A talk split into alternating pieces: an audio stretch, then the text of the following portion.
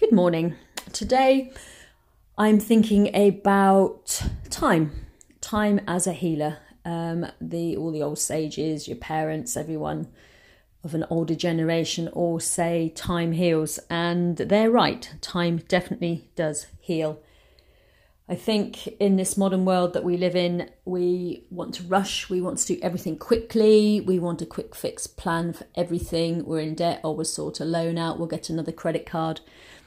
We want a type of meal. Oh, let's buy it from the supermarket. It's quicker than making it from scratch.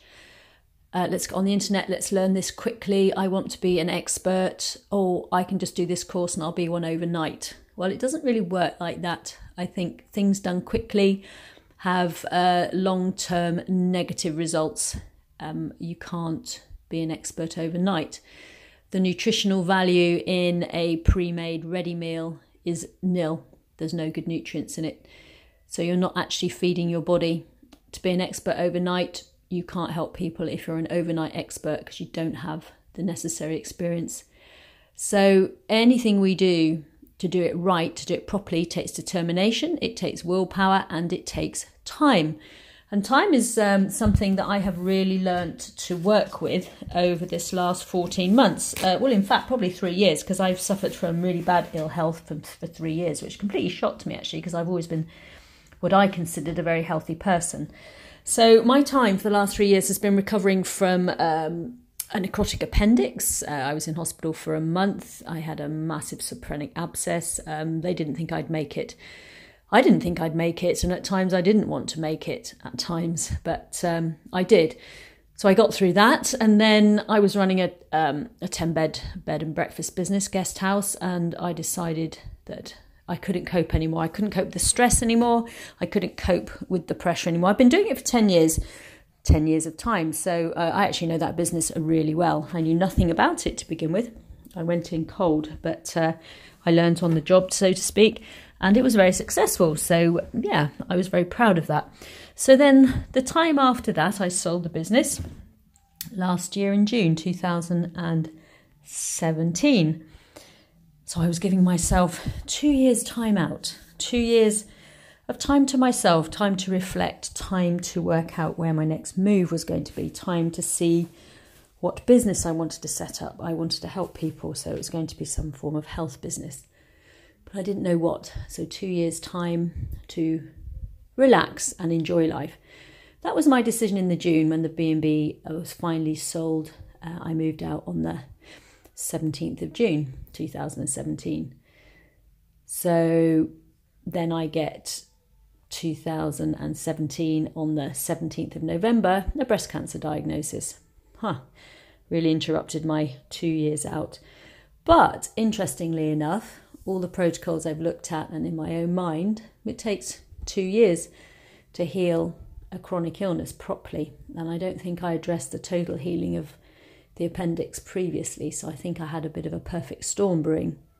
So going to time, it's now been 14 months since my diagnosis, and in that time I have tried to set up a business, I've tried to be proactive helping other people, but each time I've noticed I really try and re-engage with the world on more than a personal level. Something physical happens to my body. I'm really tired. I get quite down emotionally, and for the last 5 months I've had a frozen shoulder. So I have been in incredible pain and no movement. I haven't been able to write, even texting hurts, I can't type, I haven't been able to drive, and I even had to move in with my mother for 2 months because I couldn't do much for myself. So what I've learned through this is time. Time is paramount to healing. Time is paramount to anything. So of course, during this last 14 months, I've had time, haven't I, to learn new things, learn about how cancer works, how you can change a chronic illness for the good of yourself and your body. So really, I have decided, I rented a place for a year to, work on the cancer, and that year ends in, funny enough, May, which is 2 years since my diagnosis. Now that wasn't planned. So we could say that's a bit of universe aligning for my higher self, for my next purpose. So now I'm working on launching the new me, in May 2019, and that's my birthday, and I should be 60 in May. So my next phase of my life, as I'm looking at it, is going to be absolutely awesome. So this next 4 months, I'm very slowly recovering, and I am recovering now from my shoulder.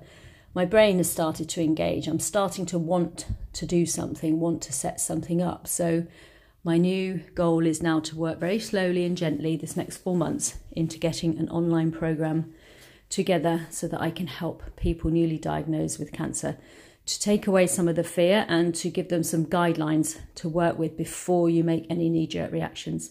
Because with everything, as I have found in this journey, which I have to say has truly changed my life, I'm a different person now. And as you often hear many cancer survivors say, that was my wake-up call. And it was my wake-up call. I think I was on a bit of a pathway road to hell, as Chris Rea would say. And now I'm not. I'm on a pathway to light and happiness and helping the world, which I feel is something that's very important. The state of our world needs some serious love, attention and unconditional love, as do the people in it. So yes, so my little chat this morning is about time. Take your time. We have time. What is time anyway? There's no point in me rushing something to get it out there than to be more ill, if there is such a thing as saying more ill. I am going to bounce into May 2019 healthy, vibrant, positive, focused, and know where I'm going. But it's taken me time. It would have taken me 2 years to get there. So that's all I'm going to say, folks, is take time. Cancer didn't develop overnight. It took time to get there. Time for your body slowly breaking down because you ignored all its prompts. It gives you many prompts, but oh no.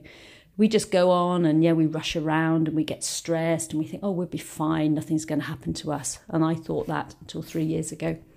So great reflection in my life. Take time to listen to yourself.